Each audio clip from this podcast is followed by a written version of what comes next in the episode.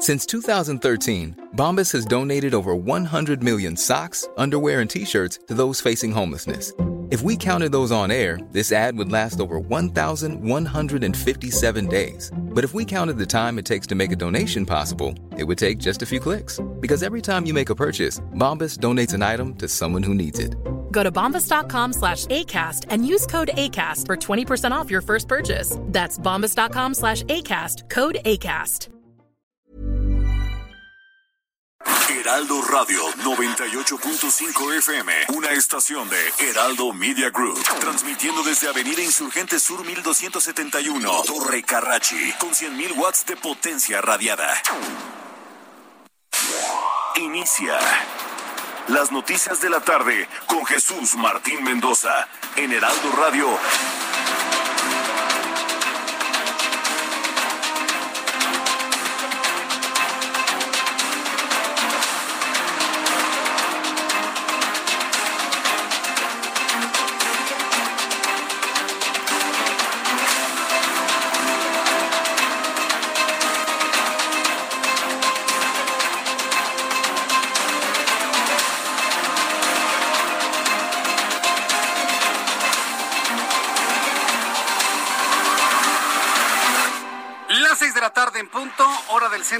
República Mexicana. Bienvenidos, muy buenas tardes. Iniciamos el Heraldo Radio en esta nueva semana. Hoy es 16 de agosto del año 2021.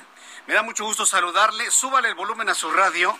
Hoy tenemos una tarde, no bueno, como hace mucho, bueno, como hace mucho no lo experimentábamos en cuanto a asuntos verdaderamente graves. Hay accidentes, hay explosiones, hay muchas cosas. En lo internacional también tenemos la tragedia en Haití, tenemos los movimientos en Afganistán, las declaraciones del presidente de los Estados Unidos, Joe Biden. No, bueno. Hoy como en botica, ¿eh? Tenemos de todo, nacional, internacional, de todo absolutamente. Súbale el volumen a su radio, que le tengo la información más destacada, más importante hasta este momento. En primer lugar, vamos con la explosión que hubo aquí en la capital de la República. Atención amigos en todo el país. Usted que me está escuchando en toda la República Mexicana, esta noticia que ocurre aquí en la Ciudad de México debe servir de experiencia en cabeza ajena, ¿eh? Experiencia en cabeza ajena en cualquier parte de la República Mexicana. Por eso toma importancia de carácter nacional.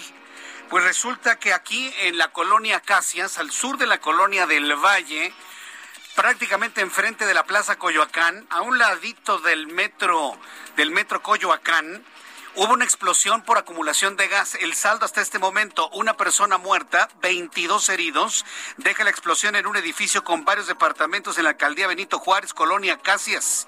De manera concreta, esto ocurrió en la avenida Coyoacán, número 1909, a unos cuantos metros de la avenida Universidad.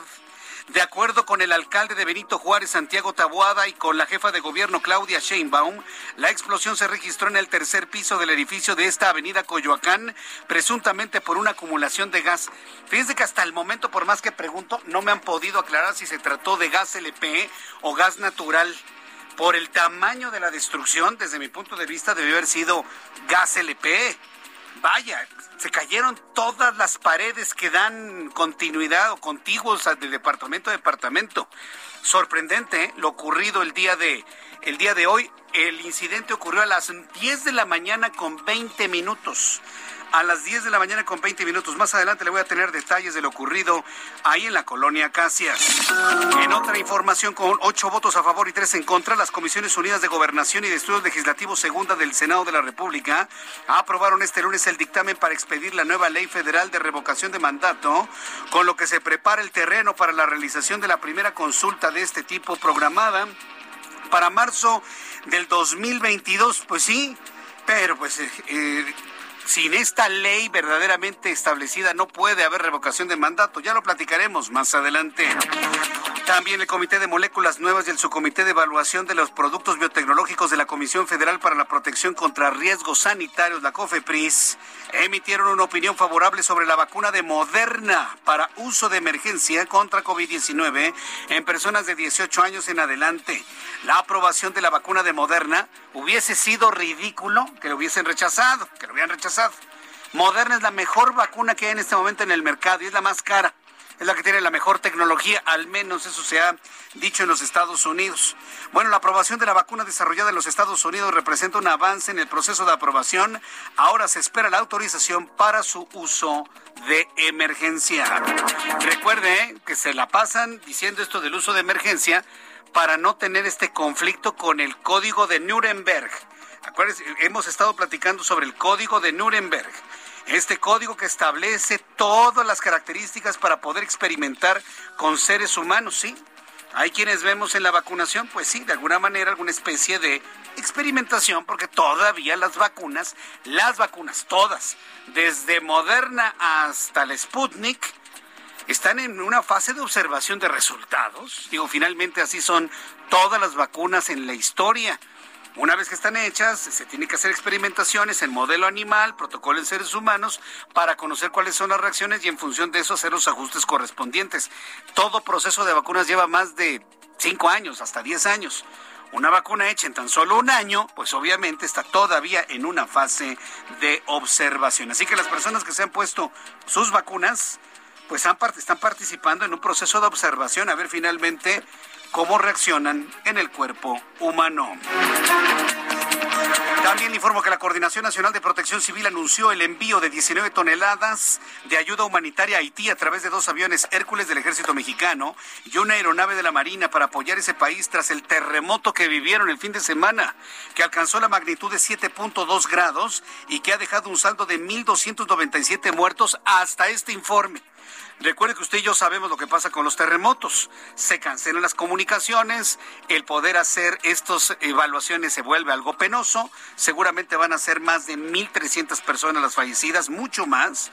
Y esto evidentemente es un recuerdo. Vuelve a Haití a vivir los momentos del terremoto del año 2010, ¿se acuerda? cuando le platiqué de cómo quedó completamente devastada la ciudad, completamente devastada la ciudad de Puerto Príncipe. Ahora, bueno, pues después de 5.700 réplicas que se han contabilizado por parte del Instituto de Geología de los Estados Unidos, la situación en Haití se vuelve muy, muy preocupante. ¿Sabe por qué? Porque en este momento Haití, la zona devastada por el terremoto, está siendo castigada por un huracán. Lo que les faltaba, ¿no? ¿Qué pasa con Haití? Gobierno fallido, pobreza extrema, enfermedades sin parar terremoto de hace 10 años del cual no se han recuperado, un nuevo terremoto y encima de todo ello, un huracán. Hasta parece castigo divino, dirían algunos, ¿no? Increíble lo que ha estado ocurriendo en una de las regiones más pobres de América, que sin duda alguna es Haití. Le platicaré de esto también más adelante aquí en el Heraldo Radio. Bueno, pues en las noticias en torno a lo que ha ocurrido en Afganistán han alcanzado al presidente de los Estados Unidos, Joe Biden, en lo que se ha constituido en la peor crisis política que tiene Joe Biden desde que asumió el poder. Y es que ante la salida de los efectivos estadounidenses de Afganistán y todos los dramas que se vivieron en el aeropuerto de Kabul, donde miles de personas queriendo abandonar Afganistán por la llegada de los talibanes nuevamente al control del país, miles de afganos querían huir del territorio afgano en los aviones de los estadounidenses. Imágenes indescriptibles muestran a cientos de personas en medio del carreteo de un avión de la Fuerza Aérea de los Estados Unidos que se subían al tren de aterrizaje, al fuselaje. Despega el avión con la gente arriba, la cual se fue cayendo conforme iba levantando vuelo este avión. Imágenes verdaderamente dolorosas de la gente en su desesperación queriendo huir de Afganistán y agarrados como pudieron de un avión, se iban cayendo conforme el avión de los Estados Unidos abandonaba el país. Ante esas imágenes y ante las amenazas de la llegada de los talibanes al gobierno de Afganistán, hoy el presidente de los Estados Unidos, Joe Biden, defendió la retirada de sus tropas de Estados Unidos en ese país, pese al avance de los talibanes y la toma de la capital Kabul, asegurando que no es un conflicto de interés para los Estados Unidos y reiteró que no desea cometer los mismos errores de sus cuatro antecesores en mantener ese conflicto. Dijo, yo no le voy a pasar este conflicto a un quinto presidente de los Estados Unidos. Prometí retirar a las fuerzas estadounidenses de Afganistán y eso hemos hecho. Pero advirtió Joe Biden, si el gobierno talibán de Afganistán ataca intereses de los Estados Unidos en Afganistán o fuera de ese país, entonces van a conocer la energía de, de Estados Unidos. Es decir, Además de justificar, Joe Biden lanzó una amenaza a los talibanes en el gobierno afgano un hecho verdaderamente sin precedente. Tenía mucho tiempo que no veíamos estos conflictos de talibanes que amenazaran a los intereses de los Estados Unidos.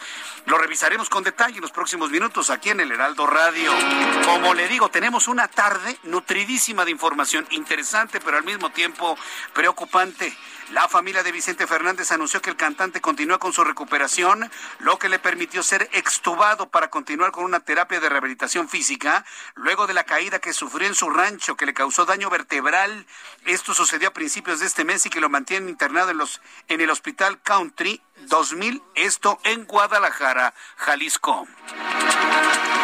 También le voy a informar lo ocurrido, también le voy a informar lo ocurrido esta, eh, ayer, ayer domingo, en un terrible accidente en la autopista México-Cuernavaca. ¿Cuántas veces le he dicho aquí en el Heraldo Radio? ¿Cuántas veces le he denunciado la alta velocidad? Le he denunciado a los motociclistas y también a los automovilistas que levantan los autos a más de 200 kilómetros por hora. Se mataron siete motociclistas, siete. Se mataron se estrellaron contra camiones, contra camionetas, se derraparon, se mataron siete. Esto sucedió ayer. ¿Sabe qué velocidad iban?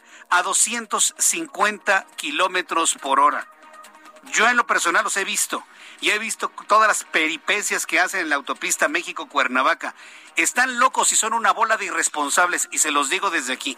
Me causa profundo dolor ver el llanto de los motociclistas tratando de revivir a sus parejas y a sus compañeros ya muertos en la plancha, ¿no? Ahí en la autopista México-Cuernavaca. Pero al mismo tiempo sentimos dolor, nos condolemos con ellos, por supuesto, pero al mismo tiempo les digo desde aquí, son ustedes una bola de irresponsables, aunque se enojen.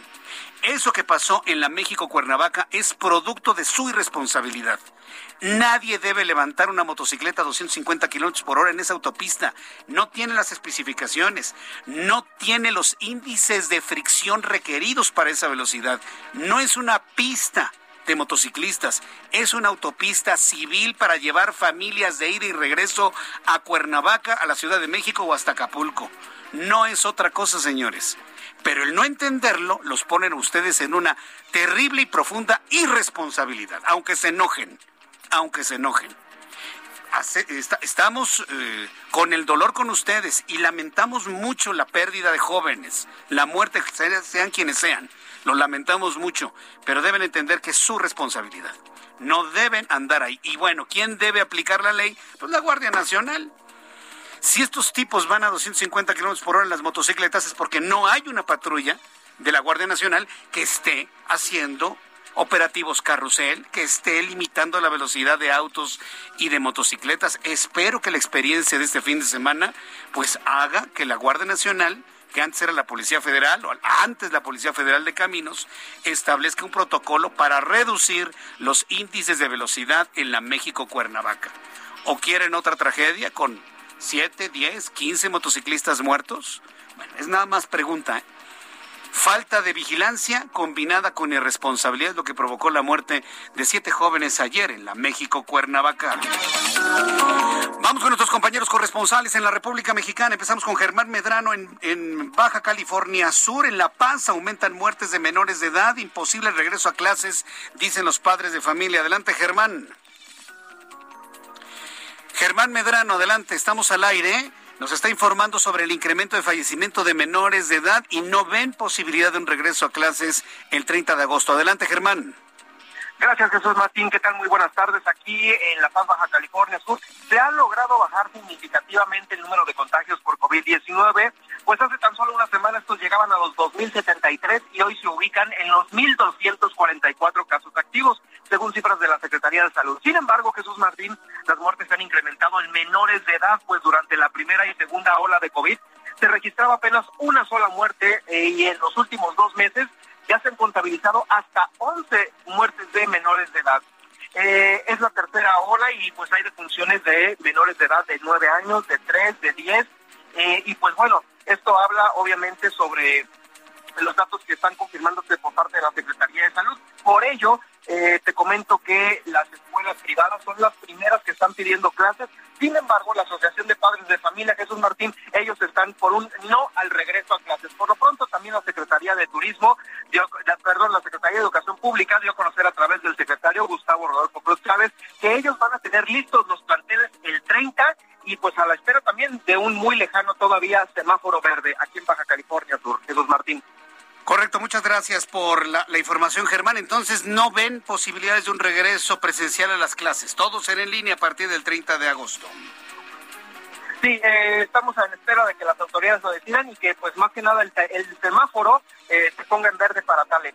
No, estamos muy lejos de eso. Muchísimas gracias, Germán. Que te vaya muy bien. Hasta luego. Hasta luego, un abrazo. Hasta luego, que te vaya muy bien. Que si hay un gobierno que le dice, ya estamos a puntito eh, del semáforo en verde, es una mentira, ¿eh? Estamos con un crecimiento y una expectativa de un crecimiento todavía más importante en los casos de COVID-19 que hoy se reportaron en 3.108.438 contagiados, 7.172 de ayer domingo al día de hoy, 248.652 muertos en México, 272 muertos más en las últimas 24 horas, índice de letalidad 8%, 8.0% al día de hoy. Vamos con nuestro compañero, con Karina, con Karina García hasta Oaxaca. Adelante Karina, te escuchamos. Muy buenas tardes. Gracias, Jesús Martín. Muy buenas tardes. Informarte que la Coordinadora Estatal de Padres de Familias de Oaxaca rechazó el regreso a clases presenciales en este ciclo escolar 2021-2022 al dejar claro a las autoridades federales que la vida de los niños y niñas en Oaxaca no está sujeta a caprichos económicos y políticos. Adriana Linares, presidenta del organismo, aseguró que no firmarán ningún compromiso de corresponsabilidad y mucho menos pondrán en riesgo la vida de sus hijos e hijas. ¿Cuál es la necesidad de las autoridades de, eh, que nuestros hijos regresen a clases? Se preguntó la madre de familia al señalar que al menos en la entidad los padres de familia son los que los que deciden, no el Instituto Estatal de Educación Pública y mucho menos el gobierno el gobierno de Andrés Manuel López Obrador y tampoco el magisterio. Comentarte que en Oaxaca son más de un millón trescientos mil estudiantes de educación básica que acudían hasta antes de la pandemia a casi 12.000 instituciones educativas. El magisterio manifestó que cerca de 250 trabajadores de los 85.000 fallecieron a causa de esta enfermedad y unos 1.500 continúan convalecientes. Jesús Martín, es reporte. Correcto, muchas gracias, Karina. vaya mensaje ¿eh? del, del de la Secretaría de Educación de Oaxaca y, por lo tanto, del gobierno de Alejandro Murat. Muchas gracias por la información. Gracias, Karina. Gracias, buenas tardes. Qué potencia, ¿eh? Lo dicho por la Secretaría de Educación Pública de Oaxaca. No hay condiciones y no responde a intereses económicos ni políticos el regreso a clases. El regreso a clases es única y exclusiva decisión de los padres de familia, ni de López Obrador ni del líder del Sindicato Nacional de Trabajadores de la Educación. Ojalá y los eh, secretarios de Educación Pública de cada uno de los estados dieran una declaración de este tamaño, de esta, de esta potencia. Es importantísimo que se haga de esa manera porque efectivamente tienen razón. Los únicos que decidimos llevar a nuestros hijos a la escuela o que se mantengan en línea ahora que arranque el ciclo escolar somos los padres de familia. Pésele a quien le pese. Así de claro. Y no tenga usted ninguna preocupación, ninguna. Los únicos que decidimos si nuestros hijos van a la escuela somos los papás y las mamás. Las mamás y los papás. Los papás y los papás, las mamás y las mamás, las tías, las abuelas, la familia, los hermanos, nadie más que la familia. Nadie más que la familia. Que nadie lo engañe, ¿eh? Aquí ningún político va a venir a obligarme a hacer algo que no quiero hacer, sobre todo si hay un problema sanitario a nivel nacional. Eso tiene que quedar muy claro, muy, muy, muy, muy, muy claro. Pero bueno, estamos en la inteligencia de que ya se dijo, ¿no? Desde la federación que todo esto es voluntario, el regreso presencial a clases. Cuando son las 6 de la tarde con 18 minutos, vamos con nuestros compañeros reporteros urbanos, periodistas especializados en información de ciudad. Alan Rodríguez, ¿en dónde te ubicamos? Muy buenas tardes. Jesús Martín, amigos, muy buenas tardes. Me encuentro en estos momentos en la Avenida de los Insurgentes, al cruce con Antonio Caso. En este punto, con dirección hacia la zona norte de la Ciudad de México, tenemos una movilización por parte de integrantes de la colectiva feminista negras como la obsidiana, las cuales participaron el día de hoy en una marcha desde la zona del Monumento a la Revolución al Ángel de la Independencia en la conmemoración del segundo aniversario de la intervención de El Ángel de la Independencia. Se trata de las pintas que realizaron el 16 de agosto del año 2019 varias feministas durante las marchas y movilizaciones contra la violencia de género. En esta movilización, en esta marcha participaron aproximadamente 40 mujeres, las cuales sostuvieron un fuerte enfrentamiento con personal de la Policía Capitalina, integrantes del cuerpo de Ateneas y también policías sectoriales, quienes estuvieron custodiando la seguridad y la vigilancia a lo largo de esta movilización. Les fueron aseguradas al grupo de feministas una bazuca de manufacturación casera, la cual portaba en su interior algunos objetos metálicos y pólvora, los cuales detonaron en repetidas ocasiones en contra de los servidores públicos. También les han sido decomisados algunos aerosoles, los cuales junto con un encendedor pues utilizan técnicamente como si fuera un soplete y lo que podemos escuchar en estos momentos son las detonaciones de varios petardos y cañones R-15, los cuales están utilizando todavía este grupo de feministas en contra de las policías que ya las han encapsulado en diferentes ocasiones. Sin embargo, llegan a negociación con personal del gobierno de la Ciudad de México para permitirles su retiro con dirección hacia la estación del Metro Revolución, por lo cual alertamos a todas las personas que se dirigen hacia ese punto. Por lo pronto, Jesús Martín, el reporte. Correcto. Muchas gracias por la información, Ana Rodríguez. Mantente a la distancia, ¿sí? Por favor, mantente a la distancia porque conocemos la violencia de esos colectivos y de esos grupos. Muchas gracias por la información. Así será, Jesús Martín. Muy buenas tardes. Muy bien. Se llaman negras como la obsidiana. ¿De dónde salen esos grupos, eh? y yo me pregunto si verdaderamente todas las mujeres que están escuchando este programa de noticias respaldan acciones como las de negras como obsidiana. Digo, está bien, digo. Yo creo que la lucha por los derechos, la equidad y todo eso debe prevalecer. Pero así, así. Bueno, cada quien con bazucas, con pólvora, con petardos. Bueno, haciendo lo que reclaman que se hacía de otros lados. Pero en fin, bueno, pues ahí están, negras como la obsidiana. Vamos con mi compañero Augusto Tempa. ¿En dónde te ubicamos, Augusto? Jesús Martín, te platico, yo me encuentro dándole seguimiento a esta terrible, este terrible evento que ocurrió esta mañana aquí en la avenida Coyoacán. Es en el número 1109, donde pues se dañaron 62 departamentos tras una acumulación de gas, una explosión que dejó 22 personas lesionadas. Una de ellas perdió la vida alrededor de las 13:30 horas. Estuvimos en el hospital de Joco acompañando pues a la a la tía, perdón, de esta persona que pierde la vida de nombre José Manuel, eh, perdón, de nombre Miguel Ponce de León.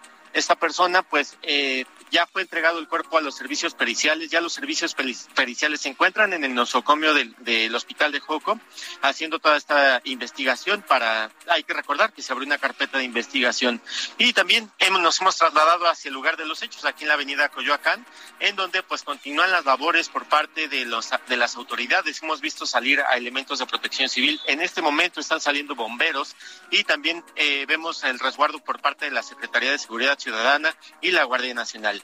Hace unos instantes comenzaron a llegar algunos vecinos para poder ingresar a los departamentos que aún se encuentran en buen estado, en donde van a sacar algunas pertenencias de valor para poderse mover hacia otros eh, lugares. Por lo pronto vemos que las autoridades siguen trabajando en este lugar de los hechos. Sigue cerrada la avenida Coyoacán, sigue cerrada la avenida Mores, mientras se llevan a cabo todos estos servicios periciales, todas estas investigaciones que van a tardar no solo el día de hoy, también el día de mañana, por lo que va a continuar cerrada la circulación para todos los, vehículos que buscaban transitar por este punto. Si buscan evitar la zona, una muy buena alternativa es la avenida Circuito Interior para quienes se buscan llegar hacia la avenida eh, hacia la avenida Río Miscuac. Jesús Martín, mi reporte. Gracias por la información, Augusto Tempa. Excelente tarde. No circule ni por curioso en el lugar, por favor. Deje, por favor, trabajar a los bomberos y a protección civil en este lugar en Avenida Coyoacán, Colonia Casias. Daniel Magaña, gusto en saludarte. Buenas tardes. Gracias, Jesús Martín. Muy buena tarde. Nosotros estamos en formación. Nos ubicamos aquí en la zona de la Avenida de los Insurgentes Sur y la calle Holbein para las personas que avanzan en insurgentes en dirección hacia Extremadura, hacia el eje 7, pues circulación aceptable, pese a la hora que, bueno, pues ya es esta tarde, todavía no tenemos problemas graves, incluso para las personas que se trasladan de esta zona, la colonia del Valle, también tuvimos a la vista la zona del eje 6 sur, en este momento con un avance constante de la zona de la avenida Revolución y para poder incorporarse a esta zona de la avenida de los insurgentes sur. El reporte Jesús Martín, muy buenas tardes. Gracias, muy buenas tardes. Son las 6 de la tarde con 24 minutos hora del centro de la República Mexicana. Como lo puedo notar, tenemos un arranque muy, muy intenso, sobre todo porque hay muchas noticias, hay mucha información. Eh, le digo, me, falta el, tema internacional. Justin Trudeau adelantó el proceso electoral para el próximo 20 de septiembre allá en Canadá, dos años antes de manera anticipada quiere aprovechar el, el, momento político para poder colocar a su partido político nuevamente eh, en la hegemonía canadiense. Bueno, le vamos, le voy a tener también toda esa información, lo que dijo Joe Biden, lo que pasa en Afganistán, en fin. Toda la información que usted quiere saber después de los anuncios. Ah, y regreso con Abraham Arreola, ¿eh? después de los mensajes para conocer lo que sucedía un día como hoy. Voy a los anuncios, escríbame en Twitter, arroba Jesús Martín MX y en YouTube, en mi canal Jesús Martín MX. Escuchas a Jesús Martín Mendoza con las noticias de la tarde por Heraldo Radio, una estación de Heraldo Media Group. Heraldo Radio, la HCL se comparte, se ve y ahora también se escucha.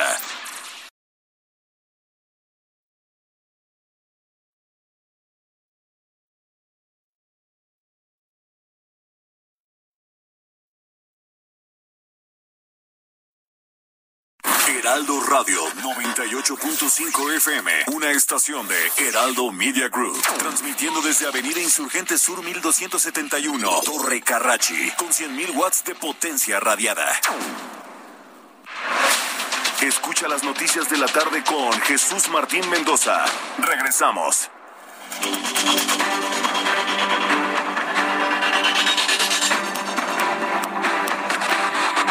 La tarde con 30 minutos, hora del centro de la República Mexicana. Dentro de una hora aproximadamente, como a las siete y media, siete treinta y dos más o menos, voy a platicar con Jorge Londo, perdón, Sergio Londoño. Voy a conversar con Sergio Londoño, quien es el director de Asuntos Públicos, Comunicación y Sustentabilidad de Coca-Cola México, industria mexicana Coca-Cola. Voy a platicar con ellos sobre el compromiso que hicieron, porque se convierte en noticia, de una empresa, de una multinacional, pero que trabaja en México, que le da trabajo a mexicanos, de qué manera están proveyendo agua en una comunidad en Jalisco. Es decir, la presencia de esta empresa garantiza que los habitantes tengan agua para consumo humano y para proyectos productivos en la región. El, asunto se vuelve interesante porque se habla de la responsabilidad social y de la corresponsabilidad de una empresa del tamaño de, de nuestros amigos de Coca-Cola, que junto con el gobierno del estado de Jalisco y el gobernador Enrique Alfaro, pues dieron inicio, ¿no? Para este importantísimo proyecto para dotar agua a una importante comunidad en donde trabaja, por supuesto, esta empresa que elabora bebidas de todo tipo, no nada más un refresco, elabora muchas, muchas cosas, entre ellas inclusive agua, agua purificada, embotellada. Bueno, le voy a tener esta información un poco más adelante a las siete y media, poquito después de las siete y media aquí en el Heraldo Radio. Por lo pronto es importante saber qué es lo que ocurrió un día como hoy, 16 de agosto de 2021. Abra Marreola. Amigos, esto es un día como hoy en la historia. Lunes, lunes. Aproveche su quincena, ahorrela y no se la gasten mucho. 16 de agosto 1499. En Bretaña se publica el Catholicon, diccionario bretón francés latín, el cual es el primer diccionario trilingüe y el primer libro impreso en idioma bretón y primer diccionario francés. Ándele. 1913, la firma automovilística Ford Motor Company realiza los primeros ensayos para instalar una cadena de montaje que permitirá multiplicar por cuatro la producción. 1925, en Nueva York se estrena La Quimera del Oro, primer largometraje del cineasta británico Charles Chaplin. 1932, en la ciudad de Nueva York, en Estados Unidos, empieza a funcionar la emisora de televisión CBS que difunde la primera serie del mundo llamada Revista Mundial. 1982 se crea el primer CD o disco compacto o compact disc.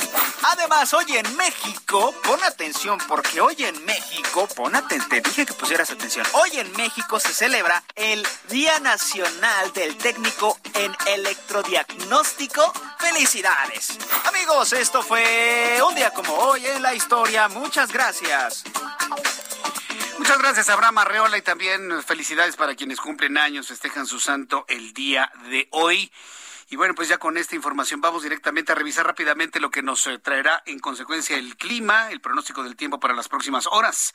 El Servicio Meteorológico Nacional, que depende de la Comisión Nacional del Agua, nos informa sobre lo que habrá de prevalecer en las próximas horas. Estamos observando ya algunos fenómenos eh, ciclónicos que, se, que están eh, sobre la República Mexicana, la onda tropical número 21 y canales de baja presión, lluvias intensas, Guerrero, Oaxaca, en el estado de Chiapas. Según el Servicio Meteorológico Nacional, su alertamiento es color anaranjado porque habrá lluvias intensas sobre todo en el sur de la República Mexicana. Bueno, ya le he platicado lo que pasaba en el Caribe. Tenemos un sistema ciclónico que está castigando a Haití luego del terrible terremoto que vivieron hace algunas cuantas horas. Aquí en México, canal de baja presión, inestabilidad atmosférica superior, onda tropical número 21, canal de baja presión y también eh, la cercanía del ciclón tropical Grace que se desplaza sobre el mar Caribe con trayectoria probable hacia la península de Yucatán y se mantendrá en vigilancia. Grace en este momento castiga a Haití y saldrá de Haití, se va a dirigir hacia la península de Yucatán, todavía con un pronóstico reservado de sus efectos en esta zona de la República Mexicana. Pronóstico del tiempo para las ciudades, amigos que nos escuchan en Guadalajara, 26 en este momento, la temperatura mínima 17, máxima 27, en Villahermosa, Tabasco llueve y fuerte, 29 grados en este momento, mínima 24, máxima 36, Monterrey, Nuevo León, mínima 22, máxima 33, y aquí en la capital de la República, en este momento 22 grados, y la temperatura mínima para el día de mañana 13 y la máxima 24 grados Celsius. Son las 6 de la tarde con 35 minutos hora del centro de la República Mexicana. Vamos con los datos de COVID. Noticia principal el día de hoy sigue subiendo de manera importante. Ya lo escuchábamos en el resumen de noticias. Baja California Sur dice no hay condiciones para el regreso a clases. Y no regresará a clases. Y también Oaxaca. No hay condiciones para el regreso a clases el próximo 30 de agosto. El ciclo escolar va a arrancar, pero en línea completamente en línea a través de la televisión y de la radio. ¿Por qué? Porque resulta que este lunes México sumó en 24 horas 272 muertos por COVID-19 y 7.172 nuevos casos de coronavirus, con lo que se acumulan 3.108.438 contagios y 248.652 muertes, con un índice de letalidad del 8%. Las 10 primeras entidades que acumulan la mayor cantidad de contagios son, ¿cuál cree que es en primer lugar? Ciudad de México. Sí, pues sí. Vio este fin de semana cómo estaba todo a reventar. Ciudad de México en primer lugar, Estado de México también, Nuevo León en tercero, cuarto Guanajuato, Jalisco, Tabasco, Puebla, Sonora, Veracruz y San Luis Potosí, que en conjunto conforman eh, con más de dos tercios, es decir, el 66% de todos los casos acumulados registrados en el país. Más adelante le voy a repetir estos datos. 7.172 fallecidos en 24 horas el lunes. Acuérdese que el lunes la información fluye con mucha mayor lentitud que entre la semana ya avanzada. Esto en cuanto al COVID-19. ¿Qué sucede con la vacuna? Bueno, pues la Comisión Federal para la Protección contra Riesgos Sanitarios, la COFEPRIS, informó que el Comité de Moléculas Nuevas, así se llama este comité, el Comité de Moléculas Nuevas y el Subcomité de Evaluación de Productos Biotecnológicos han emitido una opinión favorable unánime sobre la vacuna de COVID-19 ARN mensajero 1273 de la firma Moderna para uso de emergencia en mayores de 18 años. Ya imagino los de Moderna, ¿no? Han de haber dicho, estamos salvados, ya nos aprobó México. Es la mejor vacuna del mundo. Pero bueno, finalmente ya la COFEPRIS aprobó lo que ya tenemos aquí en nuestro territorio nacional. La COFEPRIS agregó que la vacuna desarrollada en Estados Unidos recibió esta primera opinión unánime favorable, lo cual representa un avance en el proceso de aprobación necesario para el cumplimiento de los requisitos de calidad, seguridad y eficacia indispensables al considerar un producto. El siguiente paso consiste en la autorización para el uso de emergencia, dijo el organismo en un comunicado. Ya cuando se establece uso de emergencia, es porque nos vamos a brincar una serie de pasos que todo tipo de vacuna debería tener en tiempos regulares. Es decir, una vacuna contra el COVID-19 en un tiempo regular no hubiese salido en un año, hubiese salido tal vez así rápido, rápido, rápido, en seis, en cinco o en seis. Cuando se habla del uso de emergencia es porque entonces se no se pasan de largo, pero se aceleran, vamos a llamarlo así, una serie de protocolos que un medicamento nuevo debe cumplir. La COFEPRIS aclara que este paso no representa todavía una autorización para uso, ya que el comité y su comité son órganos auxiliares de consulta y son parte de dicha comisión reguladora. Pues así están todas las vacunas, todas, todas, absolutamente. Faltan todavía muchos elementos de observación, de análisis y estadística para poder determinar la seguridad de una vacuna como esta y todas las demás que andan circulando por todo el planeta. Por lo pronto, mire, es una buena alternativa. Quien quiera vacunarse, vacúnense. El llamado es a que se vacunen. Yo creo que los jóvenes de 18 a 29 años nos han dado una gran demostración de lo que es el interés por mantener la salud. Los lugares de vacunación se reportan así completamente llenos de jóvenes que quieren recibir la vacuna, sea cual sea, Pfizer, AstraZeneca, CanSino, esta de Moderna, y están interesados en recibirla para mantener la salud. Pero sí decirles, chavos, tampoco piensen que ya con la vacuna pueden hacer la vida completamente normal. Tienen que seguirse cuidando como si no tuviesen vacuna, utilizando cubrebocas, no yendo a lugares concurridos, manteniendo la sana distancia, lavándose las manos, estornudar de etiqueta. En fin, todo lo que ya sabemos y hemos aprendido a lo largo de este larguísimo año y medio de pandemia.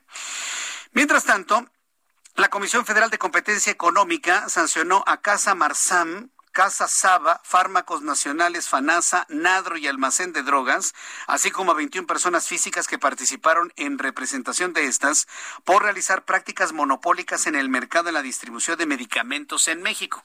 La venganza de los que están ahora con los que se fueron, no es otra cosa. ¿eh? Porque me dirán misa, pero en los tiempos neoliberales no teníamos la escasez de medicamentos que sufre hoy México. ¿eh? Dirán misa y me dirán que no, que se embolsaban un chorro de dinero, lo que sea, no faltaban los medicamentos. Escaseaban muchos especializados, pero bastaba que nos llamaba el público, lo mandábamos con tus amigos del Seguro Social, conseguían su medicamento. Esto de la escasez de todo tipo de medicamentos, esto no sucedía desde la década de los ochentas en México. ¿eh? Entonces, esto, me, me tiene más un tufo político que un tufo administrativo, una razón administrativa. Es tufo político esto. Los que se fueron ya ahora a poner a mis cuates, ¿no? Para que distribuyan la misma medicina. El organismo que dirige Alejandra Palacios agregó que por coadyuvar en la ejecución de dichas conductas monopólicas, monopólicas, y me mencionan a 21 empresas. ¿Saben lo que significa mono? ¿Saben lo que significa mono? No, no es un changuito, señores, de la cuarta transformación. No, no, mono no es un changuito. Mono significa uno. Entonces, si me van a hablar de un monopolio, háblenme de una empresa, no de 21. A lo mejor se les olvidaron 20 y por eso dicen que es uno. Ah, eso significa monopolio, no porque sea una polis de changuitos. No, no, no, no, no. Mono significa uno, no 21.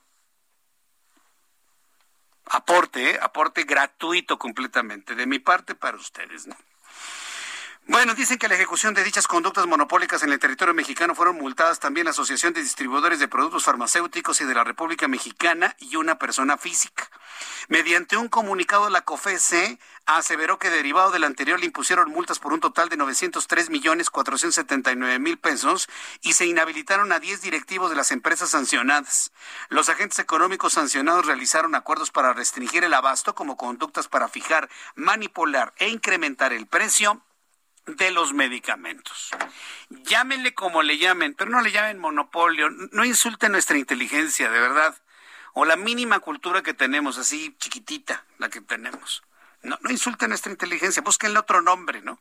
Para justificar el quitar a unos para poner a otros. Son las seis de la tarde con 42 minutos hora del centro de la República Mexicana. Bien, vamos a otro asunto que en lo personal me preocupa. No es la primera vez que lo hemos platicado en este programa de noticias.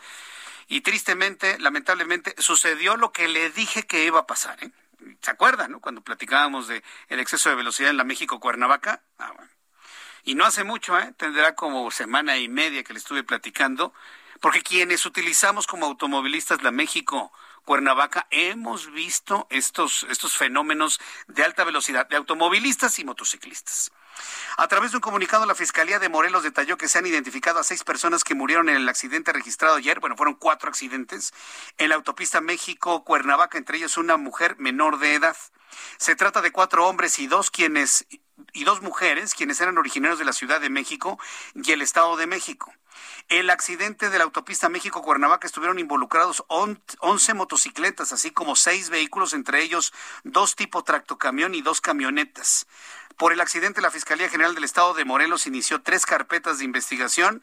De acuerdo con testimonios de testigos, un grupo de motociclistas viajaba a exceso de velocidad por la autopista, el cual provocó un accidente en contra de un vehículo de carga. Así lo declaró uno de los afectados. Vamos a escucharlo. Mira, pasamos la caseta de cobro y venía yo con la moto de acá atrás, una Suzuki roja, que venía con su novia y veníamos circulando como a 250, o sea, veníamos echando carreritas pero ya después, ya cuando se hizo doble la carretera adelante de la gasolinera, yo ya los perdí. Yo pienso que ya había pasado el accidente de aquí adelante cuando ellos se estrellaron atrás de una camioneta blanca. Porque ya encontraron el accidente, el, parado el tráfico y ya no pudo, ya no alcanzó a frenar y se estrelló atrás de la, de la camioneta. ¿Cómo cuánto venían? ¿A qué veníamos a 250 aproximadamente. 250, a una velocidad muy alta. Sí, veníamos, sí, pues veníamos echando carreritas.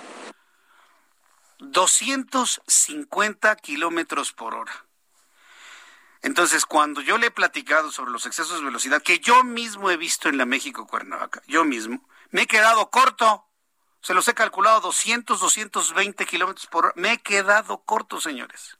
Para que vean que no exagero, porque sí hubo gente que me escribió ese día, ay, eres un exagerado, Jesús Martín. ¿Cuál exagerado? No, ahí está. 250 kilómetros por hora imposible detener cualquier tipo de vehículo a esa velocidad en cierta distancia.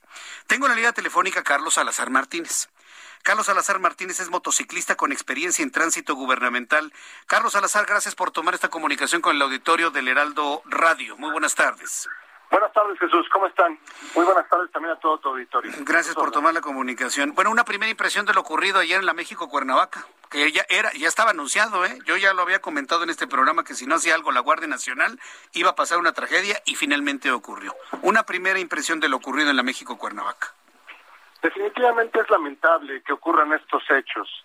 Eh, es también evidente que nos encontramos ante imprudencias por personas que toman la autopista de una manera poco seria. Le pierden el respeto a sus máquinas, a sus, a sus motocicletas y encontramos esta irresponsabilidad de ir a una gran velocidad.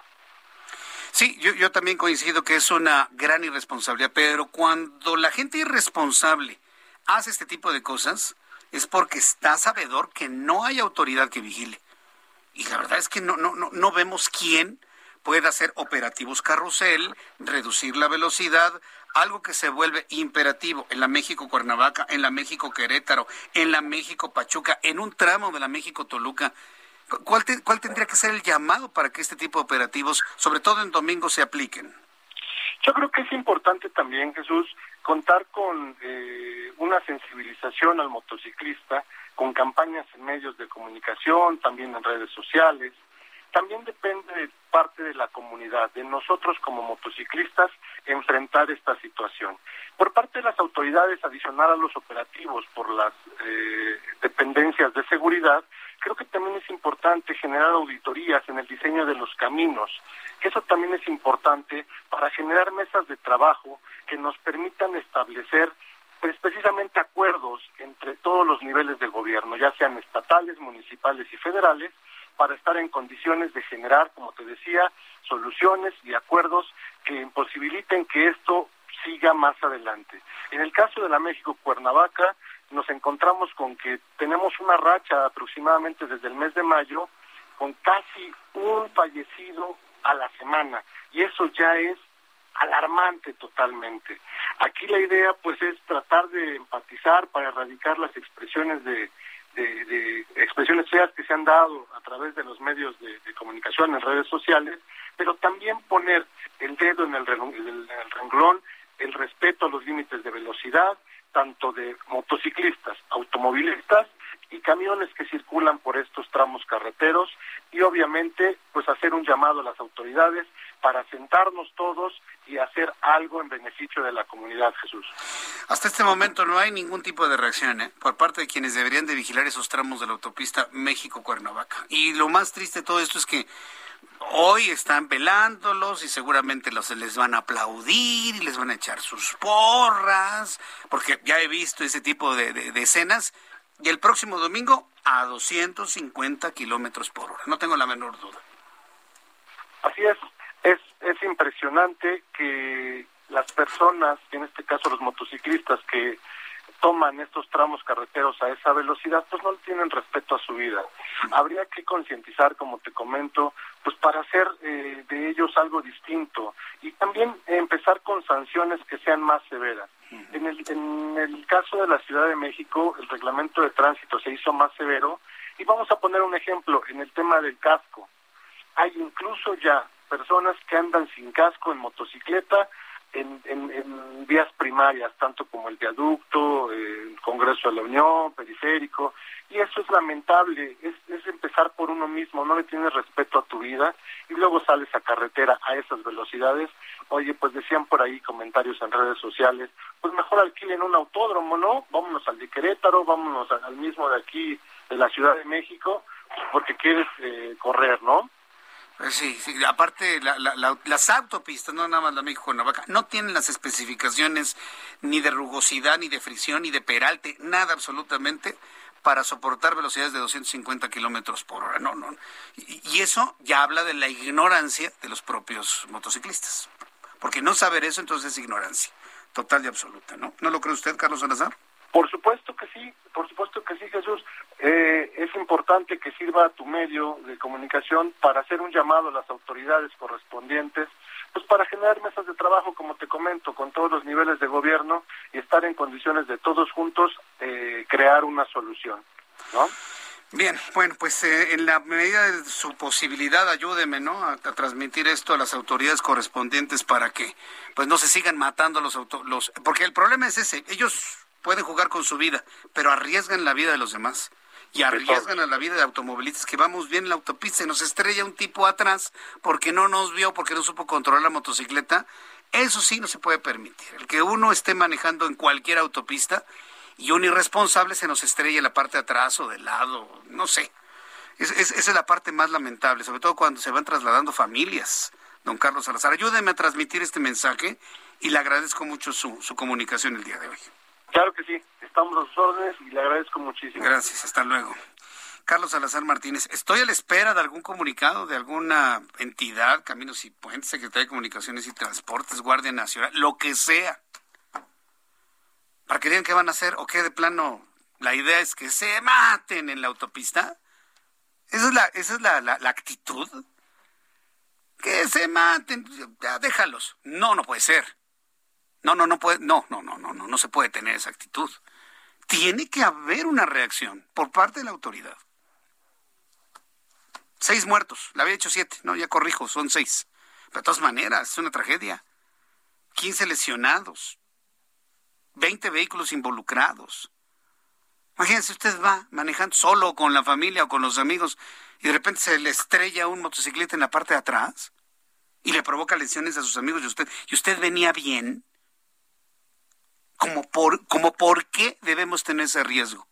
Y todo porque no hay quien vigile que estos tipos no levanten sus motocicletas a 250 kilómetros por hora. No, estamos perdidos. Estamos a la buena de Dios, no hay autoridad. Pero bueno, vamos a ver finalmente si este fin de semana vemos más torretitas encendidas en toda la autopista México-Cuernavaca. Después del niño ahogado, bueno, ¿sabes qué es lo peor de todo? Que no lo creo. No creo, es nada que hagan lo que quieran, ¿no? Y que Jesús Martín diga lo que diga, me vale gorro, yo no voy a mandar a nadie. Esa es la actitud, tristemente. Son las seis con cincuenta y dos, las seis de la tarde con cincuenta y dos minutos hora del centro de la República Mexicana. Bueno, pues ahí está ese, ese asunto. Vamos a lo ocurrido en la colonia Casias, oigan, no, no, no. Y, le decían a nuestros amigos que nos están escuchando en otras partes de la República Mexicana, esto puede ocurrir en cualquier parte, en Guadalajara, en Monterrey, en Tijuana, en Villahermosa, en, en Oaxaca, donde nos están escuchando, en Acapulco, en Mérida, en donde sea. Algo pasó, se acumuló gas que todavía no han podido establecer si se trató de gas LP o gas, gas natural Viene un chispazo, 10 de la mañana, 20 minutos, vuela todo un edificio con sesenta y tantos departamentos. Todos los vidrios rotos, daños incalculables, se afectaron al menos tres inmuebles. Me dicen que no hay daño estructural en los edificios que estallaron en Avenida Coyoacán 1909, pero hay 22 lesionados y una persona fallecida.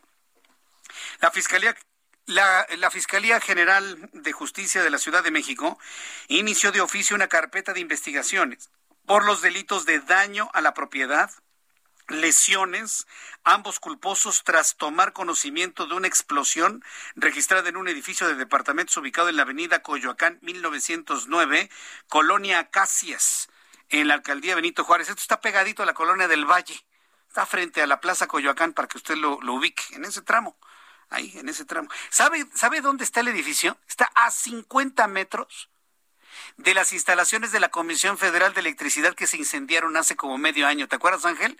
De ese tremendo incendio en la Avenida Universidad frente a la Plaza Coyoacán. Ah, bueno, pues la explosión está a 50 metros. Casualmente, por coincidencia.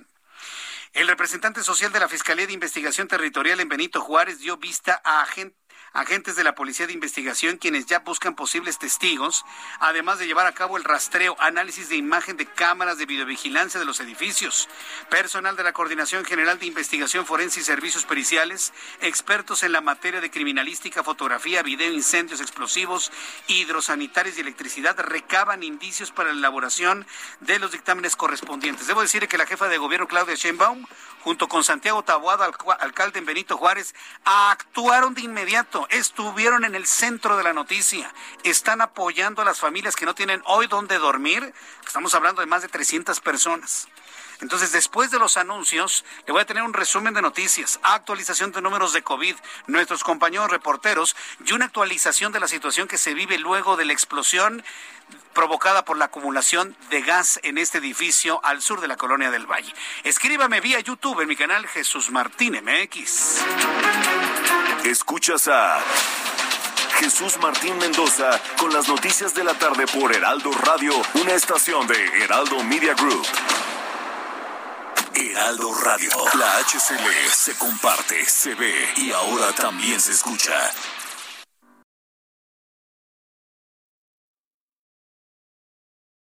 Heraldo Radio 98.5 FM, una estación de Heraldo Media Group, transmitiendo desde Avenida Insurgente Sur 1271, Torre Carrachi, con 100.000 watts de potencia radiada. Escucha las noticias de la tarde con Jesús Martín Mendoza. Regresamos.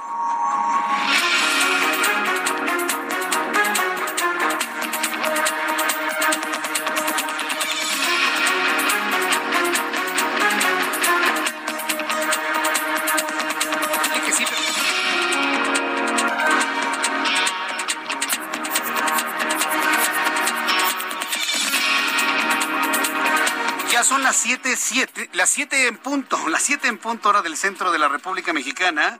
Le presento un resumen con las noticias más importantes en el Heraldo Radio. Yo soy Jesús Martín Mendoza y le acompaño con las noticias. En primer lugar, en entrevista con nuestra emisora y con nuestro programa de noticias, el motociclista con experiencia en tránsito gubernamental Carlos Salazar Martínez explicó lo ocurrido en el accidente múltiple ocurrido este domingo sobre la autopista México-Cuernavaca, que deja un saldo de seis motociclistas muertos y que pone en el debate la regulación de estas prácticas, las cuales calificó como actos de irresponsabilidad por parte de los motociclistas ciclistas, por lo que debe haber sanciones mucho más severas. Esto fue lo que dijo al aire en nuestro programa de noticias. Es impresionante que las personas, en este caso los motociclistas que toman estos tramos carreteros a esa velocidad, pues no tienen respeto a su vida. Habría que concientizar, como te comento, pues para hacer eh, de ellos algo distinto y también empezar con sanciones que sean más severas.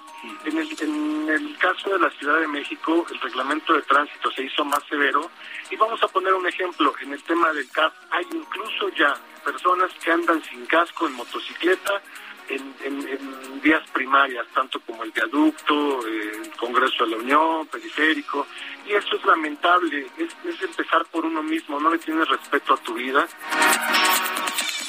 Bien, pues la organización Alto al Secuestro dio a conocer que durante julio se reportaron 124 casos de plagio en el país, los cuales derivaron en 87 carpetas de investigación, cifras superiores a las registradas en el mes anterior cuando se reportaron 118 secuestros y 85 carpetas, lo que representa un incremento del 2.3% en el delito de secuestro, informa la organización fundada por Isabel Miranda de Wallace. El secretario de Gobierno de la Ciudad de México, Martí Batres Guadarrama, descartó que se vaya a adelantar la reunión entre la jefa de gobierno Claudia Sheinbaum y los alcaldes electos de la oposición al señalar que los procesos de transición se realizarán de acuerdo con el marco legal que establece la Ciudad de México. El alcalde de Benito Juárez, Santiago Tahuada, confirmó que ningún inmueble resultó con daño estructural tras las explosiones, tras la explosión de acumulación de gas registrada en la avenida Coyoacán 1909.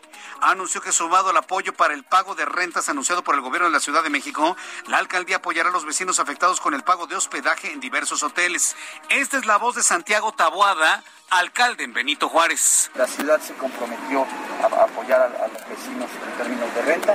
La alcaldía hoy va a apoyar a los vecinos que se en, en, un, hotel adyacente a Benito Juárez precisamente para que puedan resguardarse y vamos a apoyar también a que de manera ordenada el día de mañana, ya que, ya que así lo hayan determinado eh, las autoridades o, las áreas técnicas, se puede ingresar precisamente a los departamentos para que puedan retirar algunas pertenencias, documentos, eh, algo de ropa, etc. Nada.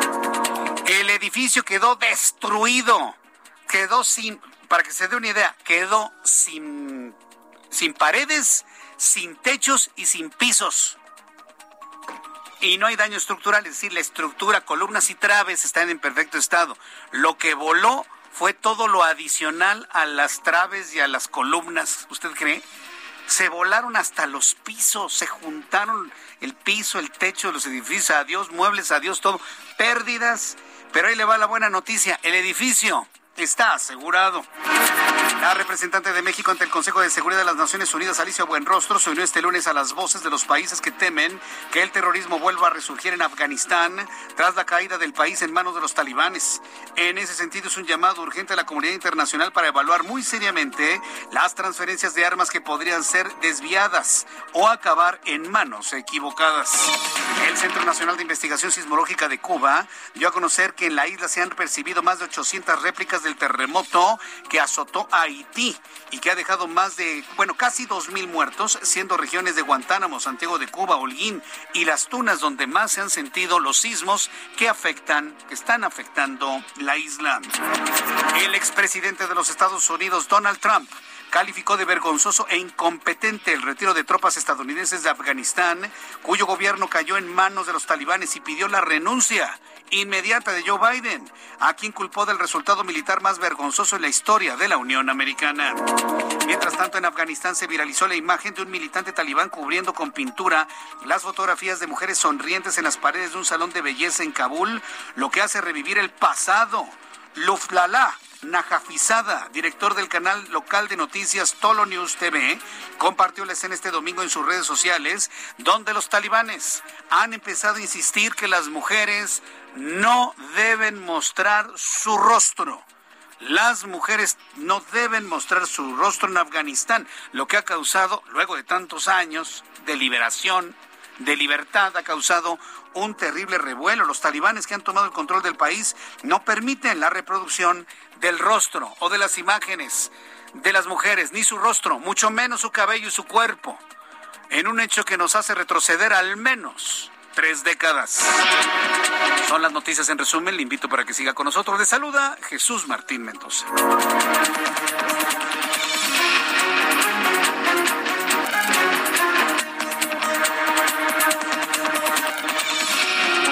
Ya son las 7.06, las 19 horas con 6 minutos hora del centro de la República Mexicana. Qué día tan intenso de noticias, ¿eh? Qué día tan intenso. No se pierde usted un solo minuto de toda la información que le tenemos en el Heraldo Radio. No se quede sin información, no se, no se pierda un solo minuto de el Heraldo Radio, por supuesto, porque aquí ya estamos como siempre. Vamos a entrar en comunicación con nuestros compañeros reporteros urbanos, periodistas especializados en información de ciudad. Alan Rodríguez, ¿en dónde te ubicamos a esta hora de la tarde? Hola, ¿qué tal Jesús Martín? Amigos, muy buenas tardes. Avenida México Tenochtitlán, anteriormente conocida como Puente de Alvarado, al cruce con Avenida de los Insurgentes. En ambas vialidades ya se restablece la circulación luego de que llegó al final la manifestación por parte de la colectiva feminista Negras como la Obsidiana. Ellas estuvieron participando en una manifestación con algunas pintas y enfrentamientos con la policía capitalina en el Ángel de la Independencia, algunos enfrentamientos también en Antonio Caso y la Avenida de los Insurgentes y finalmente ya fueron replegadas hacia la estación del Metro Revolución, cogieron camino con rumbo hacia la zona centro de la Ciudad de México y con esto prácticamente ya se disuelve esta manifestación en la que cual participaron aproximadamente 40 feministas, las cuales atacaron con todo a las policías de la Secretaría de Seguridad Ciudadana. Comentar únicamente que el saldo final es de una mujer policía quemada, otra mujer policía atendida por lesiones en un tobillo fracturado y algunas más atendidas por el gas que utilizaron durante esta manifestación. Por lo pronto, Jesús Martín, el reporte desde esta zona donde ya se restablece la circulación. Correcto, gracias por la información, Alan Rodríguez. Continuamos al pendiente. Buenas tardes. Hasta luego. Ya, ya, terminaron las negras como la obsidiana. Vamos con Augusto Atempa con más información del Valle de México. Adelante, Augusto.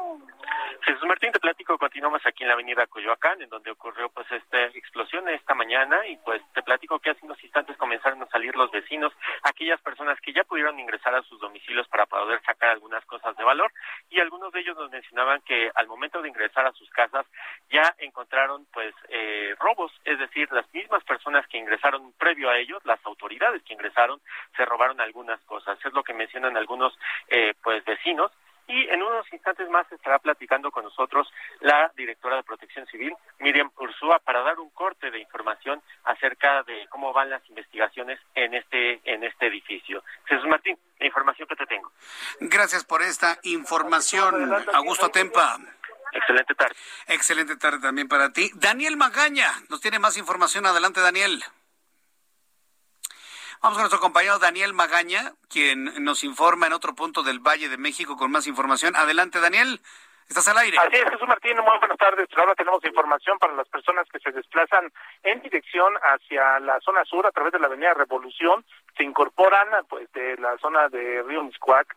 Encontramos circulación pues aceptable, algo de carga vehicular, esto, los carriles laterales para cruzar precisamente esta zona de Miscuac pero bueno, a partir ya de aquí el avance mejora en dirección hacia la zona de Barranca del Muerto, incluso las personas que utilizan la zona de la Avenida Revolución para poder incorporarse más adelante hacia el eje 10 sur de este tramo de la Avenida Río de la Magdalena. El reporte de Jesús Martín, la tarde nublada, pero aún sin lluvia aquí en la zona sur de la ciudad. Muchas gracias por la información. Gracias, Daniel Magaña. Hasta luego que te ve, estamos, estamos atentos. Son las siete con diez, las siete con diez hora del centro de la República Mexicana. En más noticias, con 250 iniciativas aprobadas en tres años, la 60 legislatura del Congreso del Estado de México cerró sus trabajos al advertir el presidente de la Junta de Coordinación Política, Maurilio Hernández, dijo que la discusión de una nueva constitución que dé respuesta a los reclamos sociales no ha concluido. El también líder de Morena celebró los acuerdos y consensos alcanzados en los tres años de esta legislatura en la que por primera vez, el Ejecutivo Estatal no tuvo mayoría de su partido, al señalar que el esfuerzo de las diputadas y los diputados se logró gracias a las coincidencias. Resaltó que el trabajo de Morena fue decisivo para sacar adelante los proyectos de la Cuarta Transformación, pero particularmente dejar sentadas las bases de una nueva constitución social. Esto fue lo que dijo. Será la primera constitución de origen social la que tengamos como resultado de este trabajo que esta legislatura determinó que se tendría que hacer. Yo quisiera poner el acento ahí. Dentro de tantas cosas importantes que hicimos, creo que la más importante es haber tenido la visión de que para poder avanzar necesitamos un nuevo marco constitucional, legal y jurídico para precisamente generar las mejores condiciones de un nuevo régimen.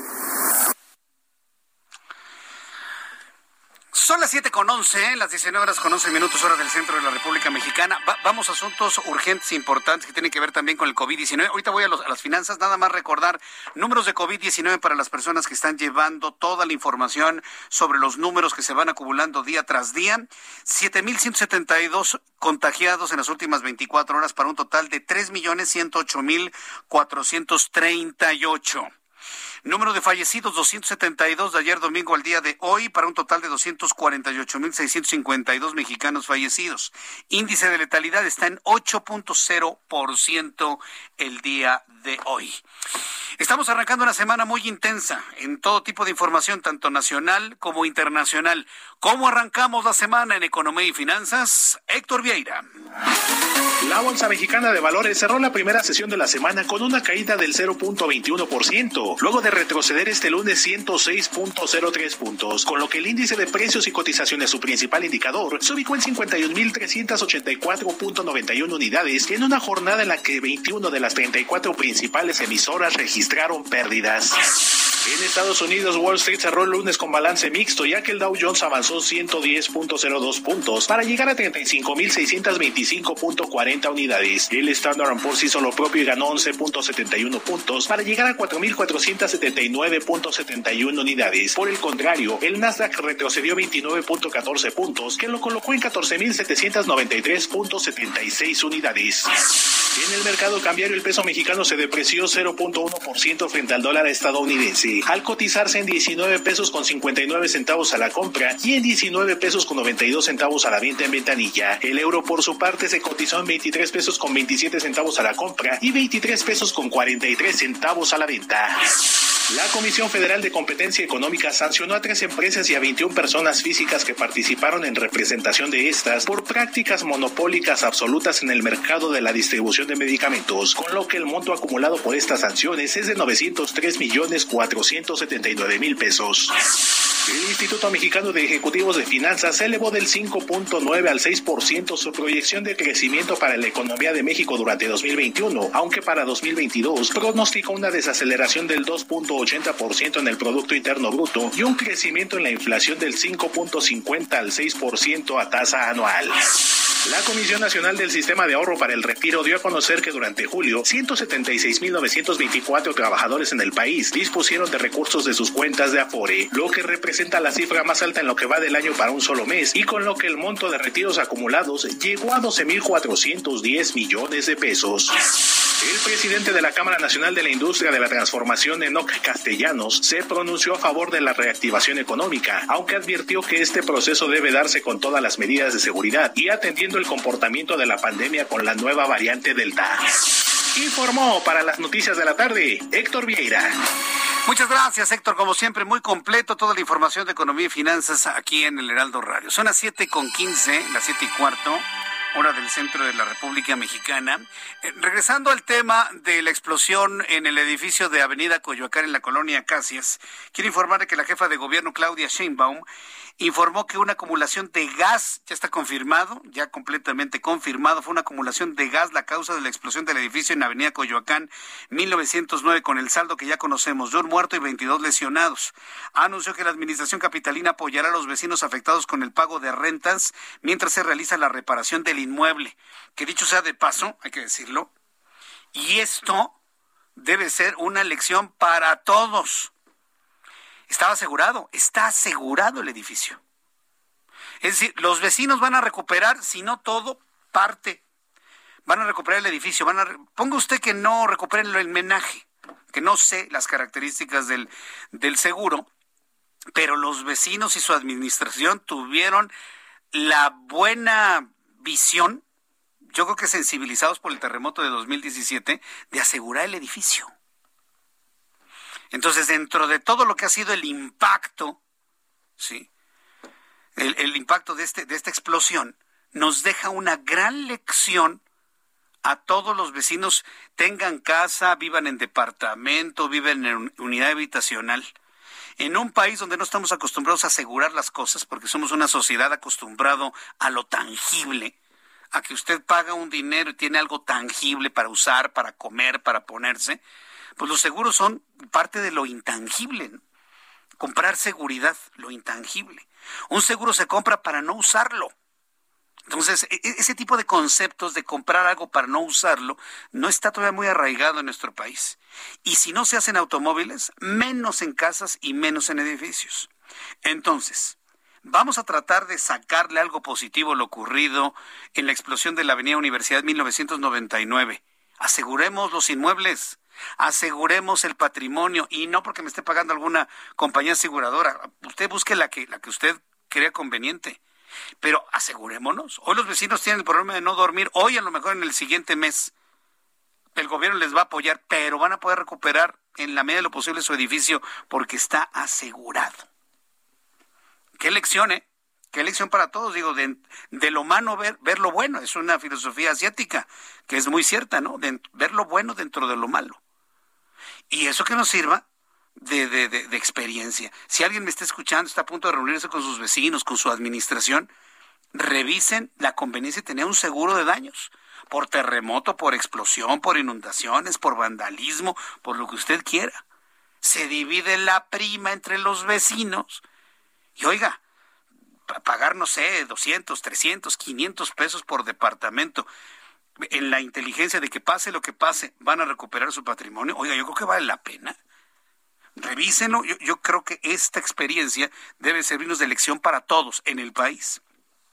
Tras visitar la zona del siniestro, Claudia Sheinbaum ofreció una conferencia de prensa acompañada por el alcalde Merito Juárez Santiago Tabuada y la titular de Protección Civil, la señora Miriam Mursúa, y posteriormente confirmó el fallecimiento de una persona cuya familia ya está recibiendo el apoyo correspondiente. Esto fue lo que dijo eh, Claudia Sheinbaum hace unos instantes. Una explosión por acumulación de gas LP en un edificio, Coyoacán 1909. Hemos hablado ya con la gran mayoría de los vecinos y vecinas, el administrador del edificio. Hay alrededor de 22 lesionados, de los cuales seis fueron trasladados a hospitales. Hay tres personas en Joco, uno en Rubén Leñero, uno en el San Angelín y uno en Médica Sur, y otras dos personas que eh, tenían COVID y que fueron trasladados al Enrique Cabrera.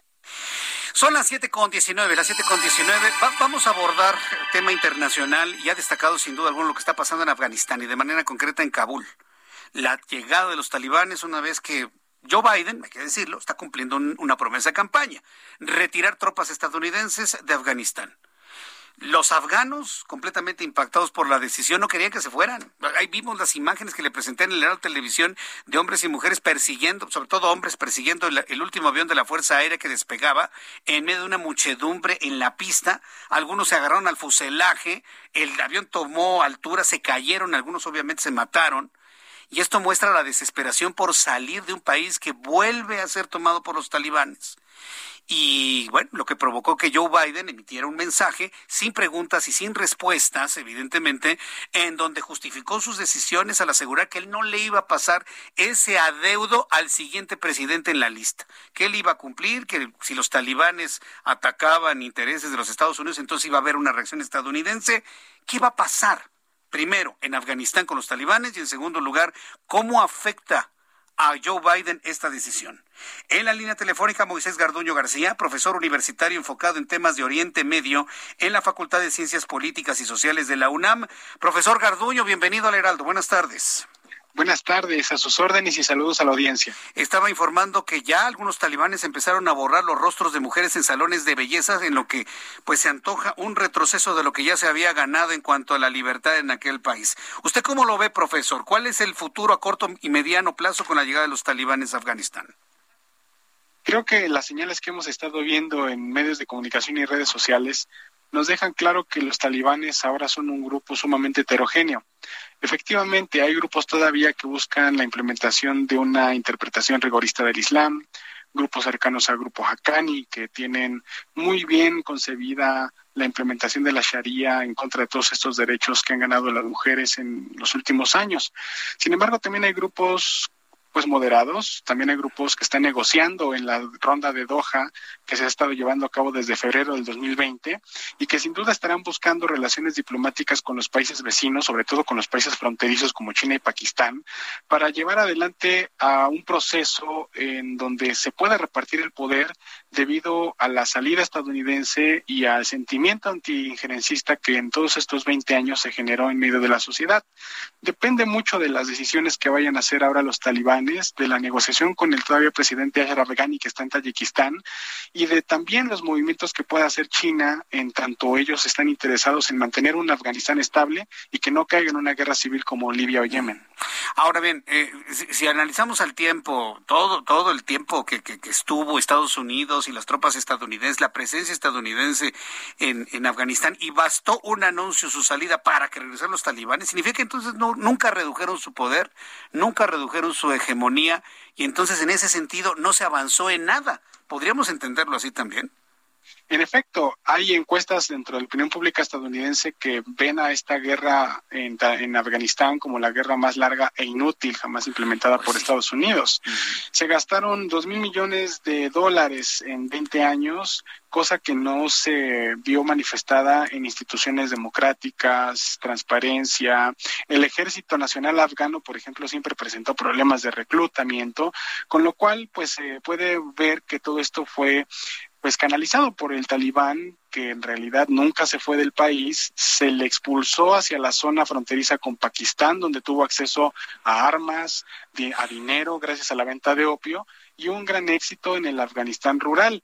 Eh, reportes del European Research Council todavía dicen en el año 2019 que el régimen talibán logró tener apoyo de hasta el 34% de la población, debido también a la corrupción en la que cayó el gobierno nacional. Ahora bien, entonces estamos hablando que 20 años sirvieron, lejos de disminuirlos, se estuvieron fortaleciendo de manera silenciosa y hoy vuelven a tomar el, control y el poder. El, el, éxodo que hemos estado viendo y las reacciones de desesperación de los afganos, ¿a dónde pueden llevar ese pueblo? Sobre todo cuando alguien es capaz de agarrarse al fuselaje de un avión y perder la vida en el intento por salir. Eh, eh, estamos hablando de un impacto enorme en esa sociedad. ¿A dónde podría llegar Afganistán desde su punto de vista, profesor? Eh, bueno, tenemos que pensar que las personas que llegaron al, aeropuerto, en su gran mayoría, son personas que estuvieron colaborando de alguna u otra manera con el gobierno nacional afgano y con el tutelaje de Estados Unidos. Empresarios, gente que pudo haber hecho dinero con la ocupación afgana, algunos elementos que cooperaron con los alemanes y las fuerzas de la OTAN, son mayoritariamente los que tienen los recursos para salir del país. Claro, todo se salió de control por la mediatización, pero en realidad si volteamos a ver lo que está pasando en barrios en Kabul y en otras ciudades, hay pactos políticos con grupos locales y puede haber continuidad con eh, ayuda de autoridades, como por ejemplo en el ámbito de la seguridad pública. Eh, profesor Garduño, deme oportunidad, espéreme unos cinco minutos en la línea telefónica porque tengo que ir a los anuncios y al regreso quiero preguntarle cuáles van a ser los efectos en la administración Biden. Hoy Donald Trump está pidiendo la renuncia de Joe Biden en lo que considera una gran irresponsabilidad en la política estadounidense. Regresamos con esto, regresamos con el profesor Moisés Garduño García de la Facultad de Ciencias Políticas de la UNAM con este importante tema. Regresamos. Escuchas a Jesús Martín Mendoza con las noticias de la tarde por Heraldo Radio, una estación de Heraldo Media Group. Heraldo Radio. La HCL se comparte, se ve y ahora también se escucha.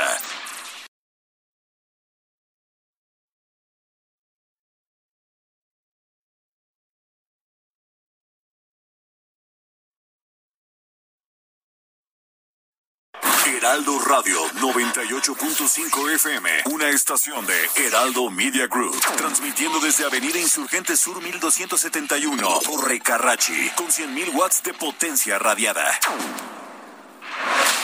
Escucha las noticias de la tarde con Jesús Martín Mendoza.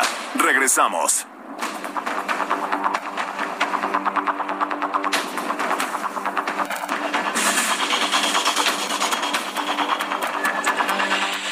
Siete y media, las 19 horas con 30 minutos, hora del centro de la República Mexicana. Estamos conversando, estamos conversando con el profesor Moisés Garduño García, profesor universitario enfocado en temas de Oriente Medio de la Facultad de Ciencias Políticas y Sociales de la Universidad Nacional Autónoma de México.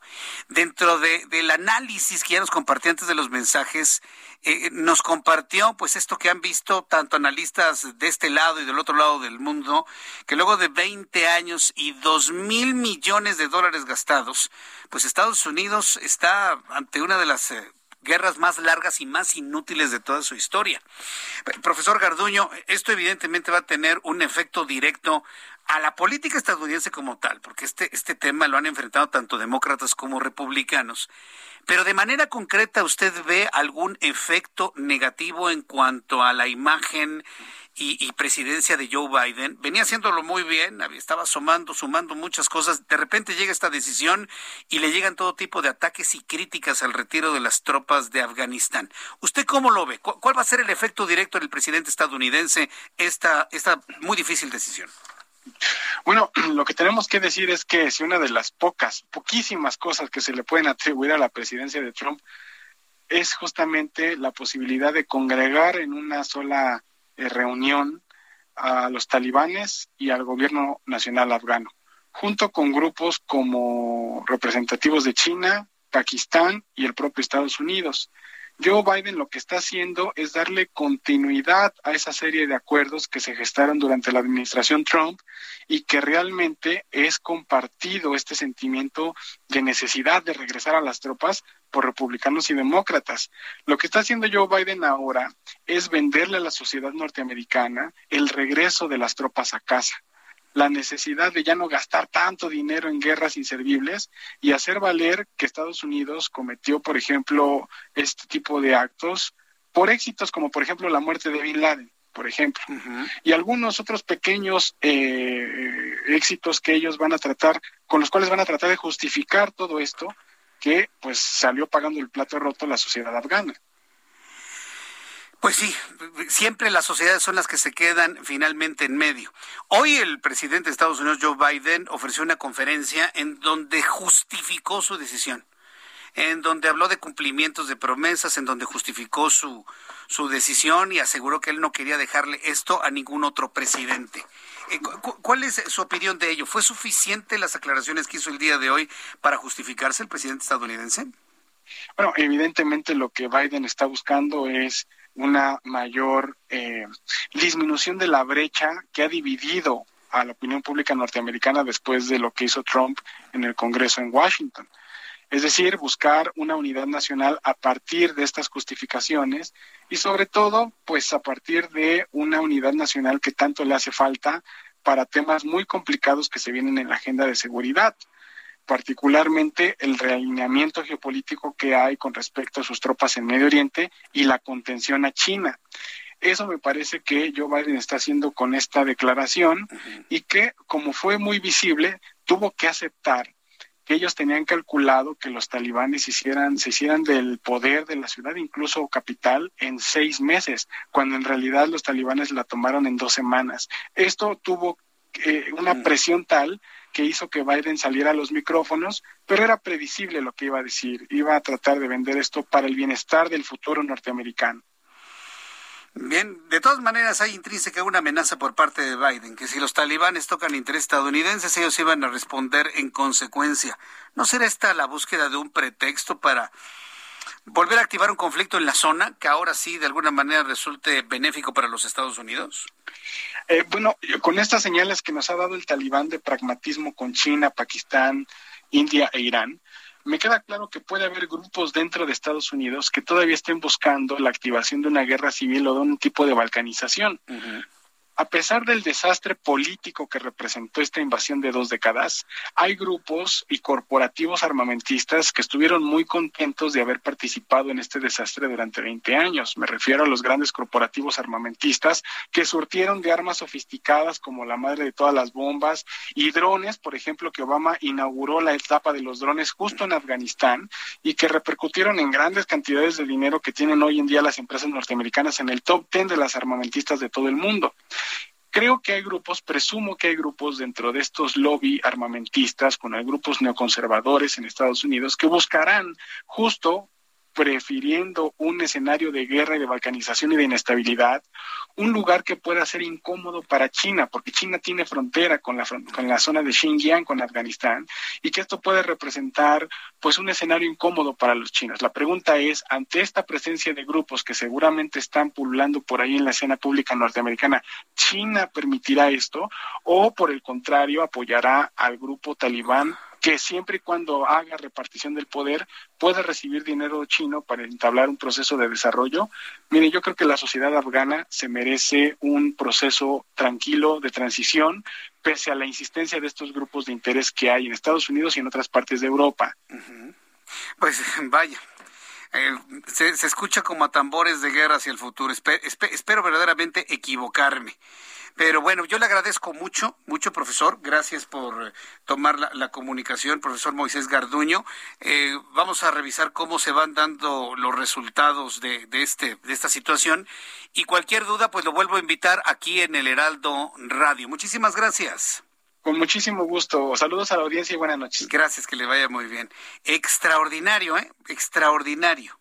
La verdad es que me, gustó mucho este análisis, nos deja muy en claro cómo están las cosas. Vamos a seguir leyendo aún y escuchando a un Donald Trump insistiendo en la renuncia de Joe Biden. Bueno, el reloj marca las 7.36, las 19.36 minutos hora del centro de la República Mexicana. Vamos a otro asunto importantísimo que ya le había adelantado al inicio de nuestro programa de noticias, que tiene que ver desde el punto de vista empresas, la responsabilidad social, el, interés por los demás por parte de grandes empresas mexicanas. Estoy hablando de industria mexicana Coca-Cola, quien, bueno, pues el día de hoy, bueno, están impulsando un acceso al agua limpia para comunidades en Jalisco junto con Arca Continental.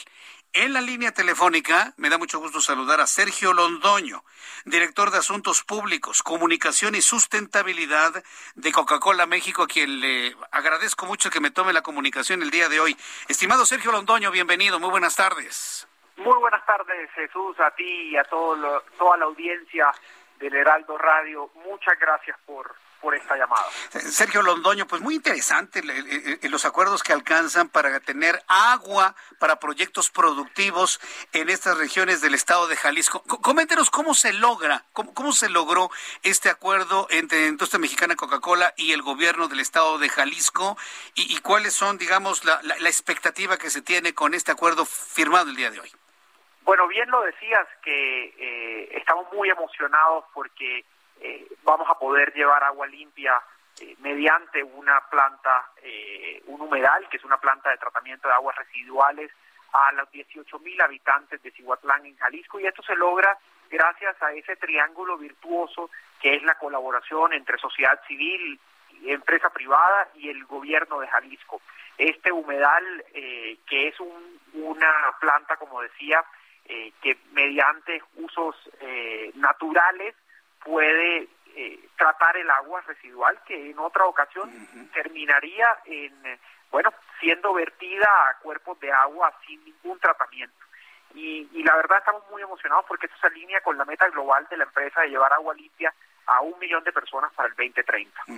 Entonces, ¿e-, ¿ese sería el número de personas beneficiadas hacia, hacia ese año? ¿Un millón de personas? Así es, un millón de personas y además tenemos otra meta, Jesús, que es muy importante y es que en Coca-Cola devolvemos el 100% del agua que utilizamos para hacer nuestros productos.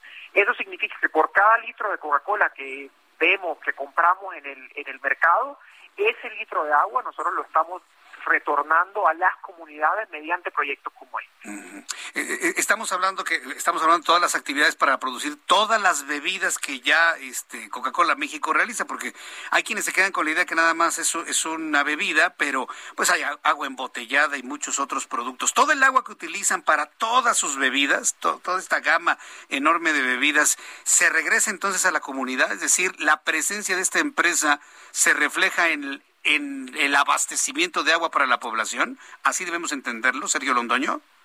Lo debemos, sí, lo debemos entender como que nuestro compromiso es uno por uno. Entonces, si nosotros tenemos un litro que consumimos para hacer nuestros productos, estamos asimismo devolviendo agua a las comunidades. Entonces, ¿cómo? Bueno, digamos, este año dijimos vamos a invertir 170 millones de pesos para la construcción de cuatro humedales. Eh, el de Cihuatlán en Jalisco es el primero, pero vamos a estar en el Estado de México, en Baja California y en Quintana Roo.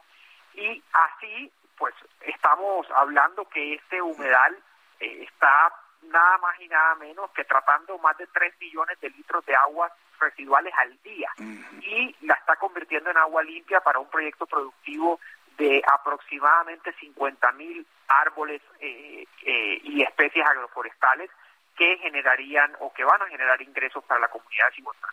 Eh, eh, la calidad del agua que resulta de este tratamiento de estos humedales, estamos hablando de 3 millones de litros de agua. Tengo aquí en mis notas para que el público se dé más o menos una idea. Es como llenar 600 pipas de agua de 5 mil litros cada uno. Bueno, eso ya nos da una idea muy clara del tamaño de, agua que se va a producir este, todos los días. ¿Es, es, agua para, para riego? ¿Podría en un momento dado ser agua para consumo humano? ¿En dónde estaría ubicada la calidad del agua resultante después de estos tratamientos, Sergio Londoño? Es agua para riego, para los proyectos productivos de la comunidad.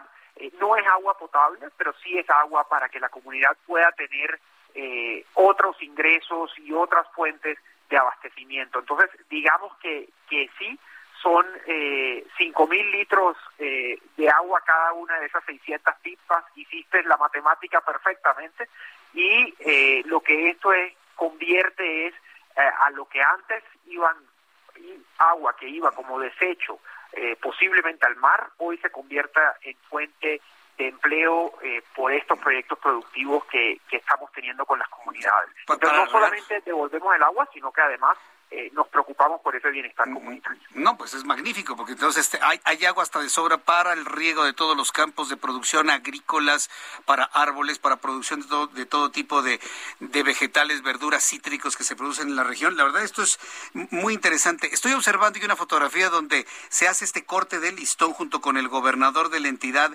Enrique Alfaro. ¿Cuáles son los apoyos que el gobierno de Enrique Alfaro va, a proporcionar a, a Industria Mexicana Coca-Cola, Coca-Cola México? Para que este proyecto, que hoy inicia con el primer humedal, llegue a buen término para los cuatro humedales que están proyectados, Sergio Londoño.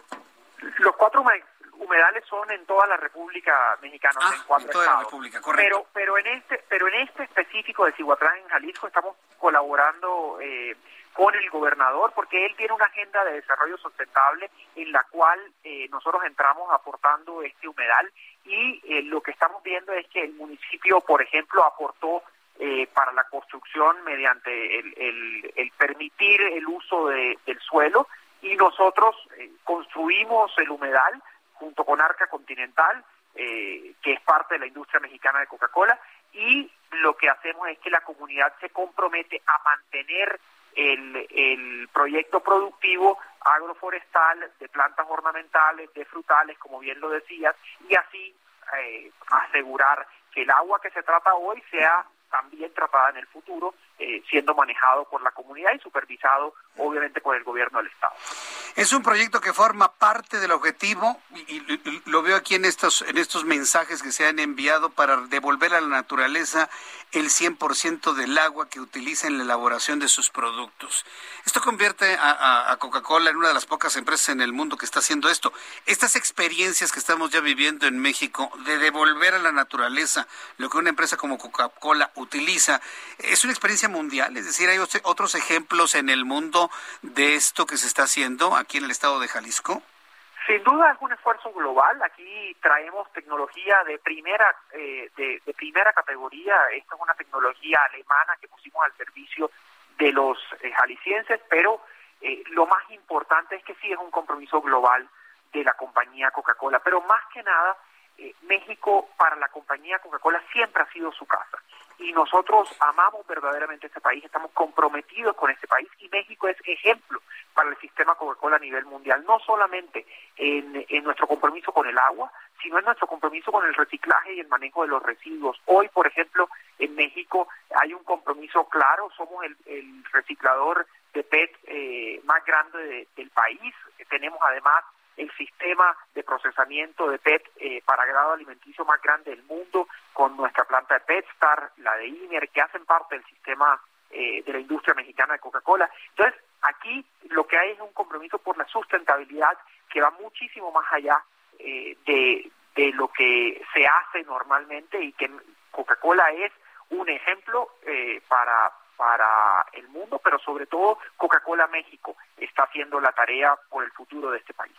Pues Sergio Londoño, director de Asuntos Políticos, Comunicación y Sustentabilidad de Coca-Cola México, enhorabuena por este enorme esfuerzo que los convierte en el centro de la noticia el día de hoy junto con Arca y junto con el gobierno del estado de Jalisco nos mantenemos al pendiente de todos estos compromisos que yo creo que toda empresa debe tener para con la ciudadanía, para con la naturaleza y en donde ustedes veo que han puesto el ejemplo. Y además, eh, me, me, llama poderosamente la atención que hay un hashtag que han ustedes moviendo mucho que tiene toda la verdad, ¿no? Hagamos esto juntos.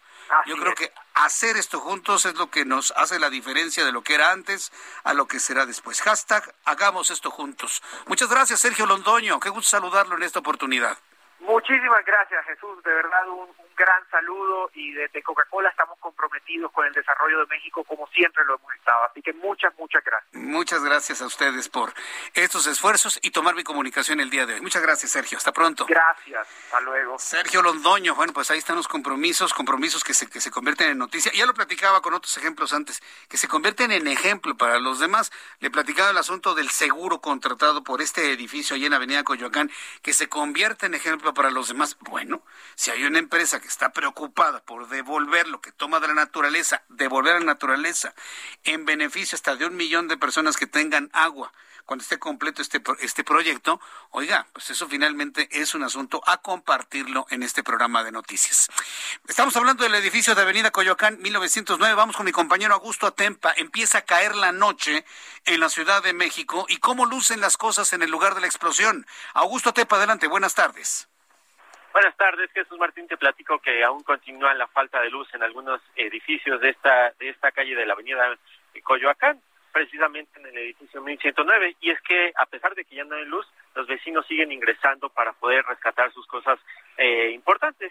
Y de platicarte que hace unos instantes salió uno de los vecinos a, a mencionarnos que le acababan de robar unas consolas, es decir, él previo a que pudiera entrar a su departamento ya no encontró estas consolas y eh, culpa a las autoridades porque fueron ellos los únicos que pudieron ingresar previo a que él pudiera, que él estuviera en el edificio. Si gustas vamos a escuchar lo que nos mencionó. ¿Consolas?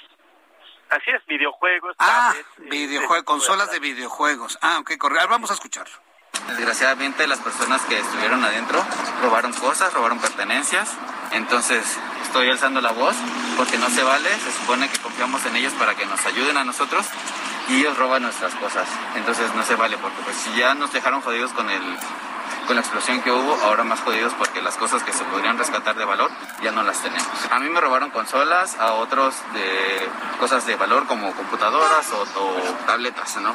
Entonces pues no se vale, ¿no? Jesús Martín, y déjame platicarte que hace unos instantes salió la secretaria de Protección Civil, Miriam Mursúa, a mencionar que pues ella no tiene reporte de este tipo de robos, que pues no hay una denuncia en la Fiscalía General de Justicia y que eh, ve difícil que esto ocurra debido a que todas las personas que están ingresando, todos estos vecinos, van acompañados no solo de pues eh, el, el administrador del edificio, sino también de un bombero y también de personal de la Fiscalía General de Justicia para evitar que ocurran este tipo de robos.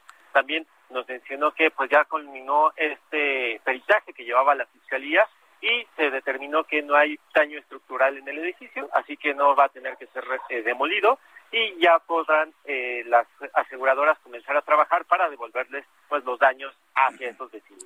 Esa es la información que te tengo. Qué barbaridad. Y, y todavía Miriam Mercedes, no, a mí nadie me dijo que se robó algo. ¿Cómo, ¿Cómo, es? ¿Qué tipo de declaraciones son esas? Pero bueno, gracias por la información, Augusto Atempa. Seguimos pendientes. Gracias, hasta luego, que te vaya muy bien.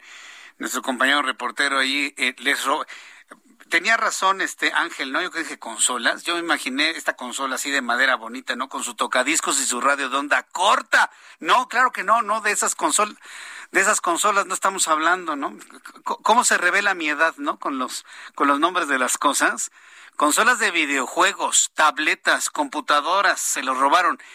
Y mire, me da mucha pena tener que pensar que son las personas de rescate y los policías y los... Yo no creo en los bomberos, pero esto ya pasó, pasó en el año 2017, ¿se acuerda? Nosotros cubrimos el caso de un edificio que se vino abajo en el, en el viaducto, murió una muchacha muy jovencita que se quedó ahí en, en el edificio. Resulta que uno de los rescatistas se encontró una tarjeta y se le hizo fácil al tipo, una tarjeta de, de débito, se le hizo fácil guardarla y usarla. Cuando los papás de la muchacha hacen toda la revisión de lo que tenía ella, se encontraron que tenía su, cuenta de ahorros, van al banco y dicen, no, pues si acaba de utilizarla. ¿Cómo? Pues si se murió en el terremoto la semana pasada, ah, pues acaba de comprar. Pues gracias a esas compras fue detectado el ladrón que era uno de los rescatistas y el banco les devolvió todo el dinero al, papá y a la mamá de la niña muerta. O sea, ¿por qué le platico esta historia que cubrimos cuando yo trabajaba en la otra estación de radio?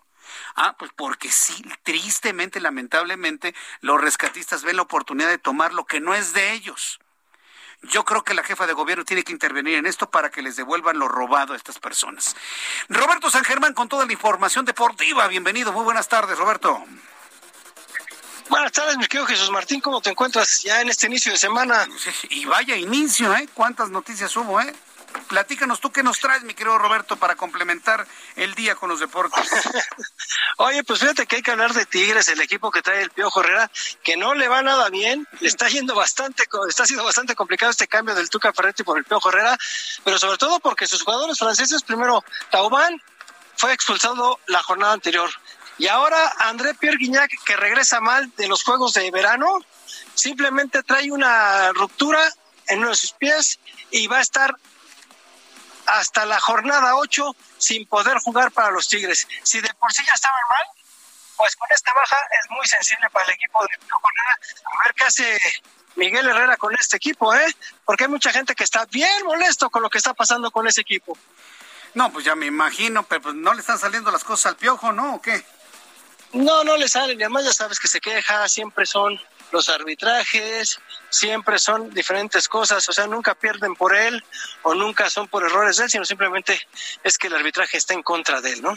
Y esto lo conocemos desde que estaba con el América y desde antes, ¿eh? Siempre se ha quejado, o sea, nunca acepta, no hay una cuestión de decir, pues yo me equivoqué, no pasa nada si te equivocas, somos humanos, ¿no? Pues sí. ¿Qué más tenemos, mi querido Roberto? Pues ya tenemos otro mexicano en Italia, amigo mío. Ya tenemos un defensa central, Johan Vázquez, este jugador que pertenecía a los Pumas, pues va a llegar al Génova de ya lo presentaron. Ahí va a estar un buen fichaje para este equipo italiano, sobre todo porque es un buen central. Y este muchacho tiene mucha proyección. Hay que estar muy al pendiente de él, ¿eh?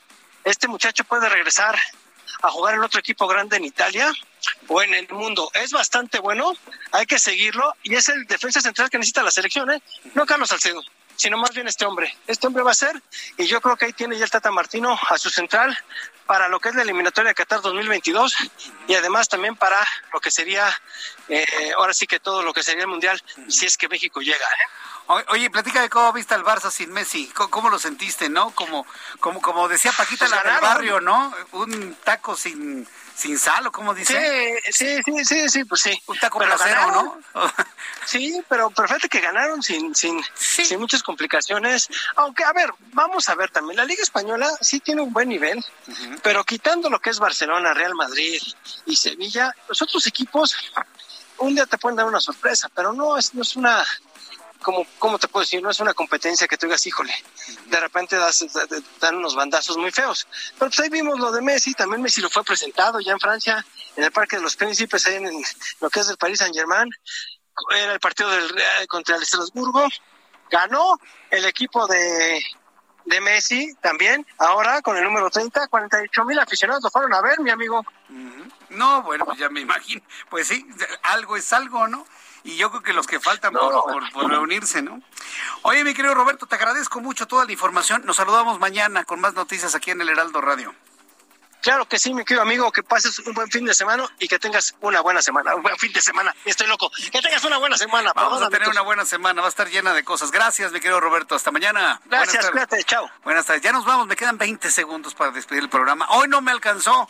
Tenemos muchas cosas pendientes todavía que informarle, pero le invito para que se quede con mis compañeros del Heraldo Radio y del Heraldo Televisión que le tienen más noticias a continuación. Yo lo espero mañana a las 2 por el 10, Heraldo Televisión, 6 de la tarde, Heraldo Radio. Yo soy Jesús Martín Mendoza. Hasta mañana. Buenas noches. Esto fue Las Noticias de la Tarde con Jesús Martín Mendoza. Heraldo Radio. La HCL se comparte, se ve y ahora también se escucha. When you make decisions for your company, you look for the no-brainers. If you have a lot of mailing to do, stamps.com is the ultimate no-brainer. Use the Stamps.com mobile app to mail everything you need to keep your business running with up to 89% off USPS and UPS. Make the same no-brainer decision as over 1 million other businesses with stamps.com. Use code program for a special offer. That's stamps.com, code program.